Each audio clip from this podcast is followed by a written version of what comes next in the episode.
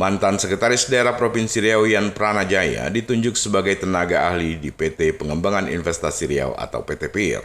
Penunjukan Yan Prana sebagai tenaga ahli salah satu badan usaha milik daerah tersebut tertuang dalam SK yang ditandatangani oleh John Lee sebagai komisaris PT PIR.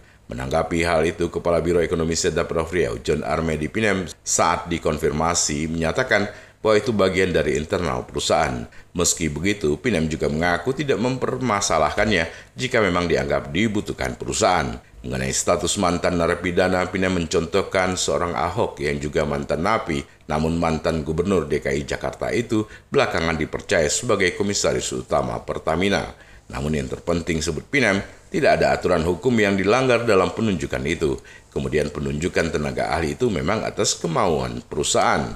Alasannya SK Enggak, itu kan tenaga ahli itu. Itu internal apa aja dulu? Internal si inilah oh, perusahaan. Kan yang apa? Sebagai apa tuh? Tenaga ahli. Ya, kan tenaga ahli internal perusahaan. Gitu. Ya, internal perusahaan sesuai apa kemampuan kan tenaga ahli. Jadi tergantung kebutuhan si perusahaan ini. Itu aja intinya. Kalau perusahaan itu merasa merasa perlu tenaga ahli ya silakan. Dan dia mampu perusahaannya dari sisi finansial mampu dan juga yang ditunjuk itu ya memiliki pengalaman. Kan nggak ada yang salah. Regulasinya diatur kalau dari sudut kacamata kita pak tenaga ahli ya boleh boleh aja lah. Ada awak pun bisa jadi ada tenaga ahli. ada masalah bang ya status dia belakangnya.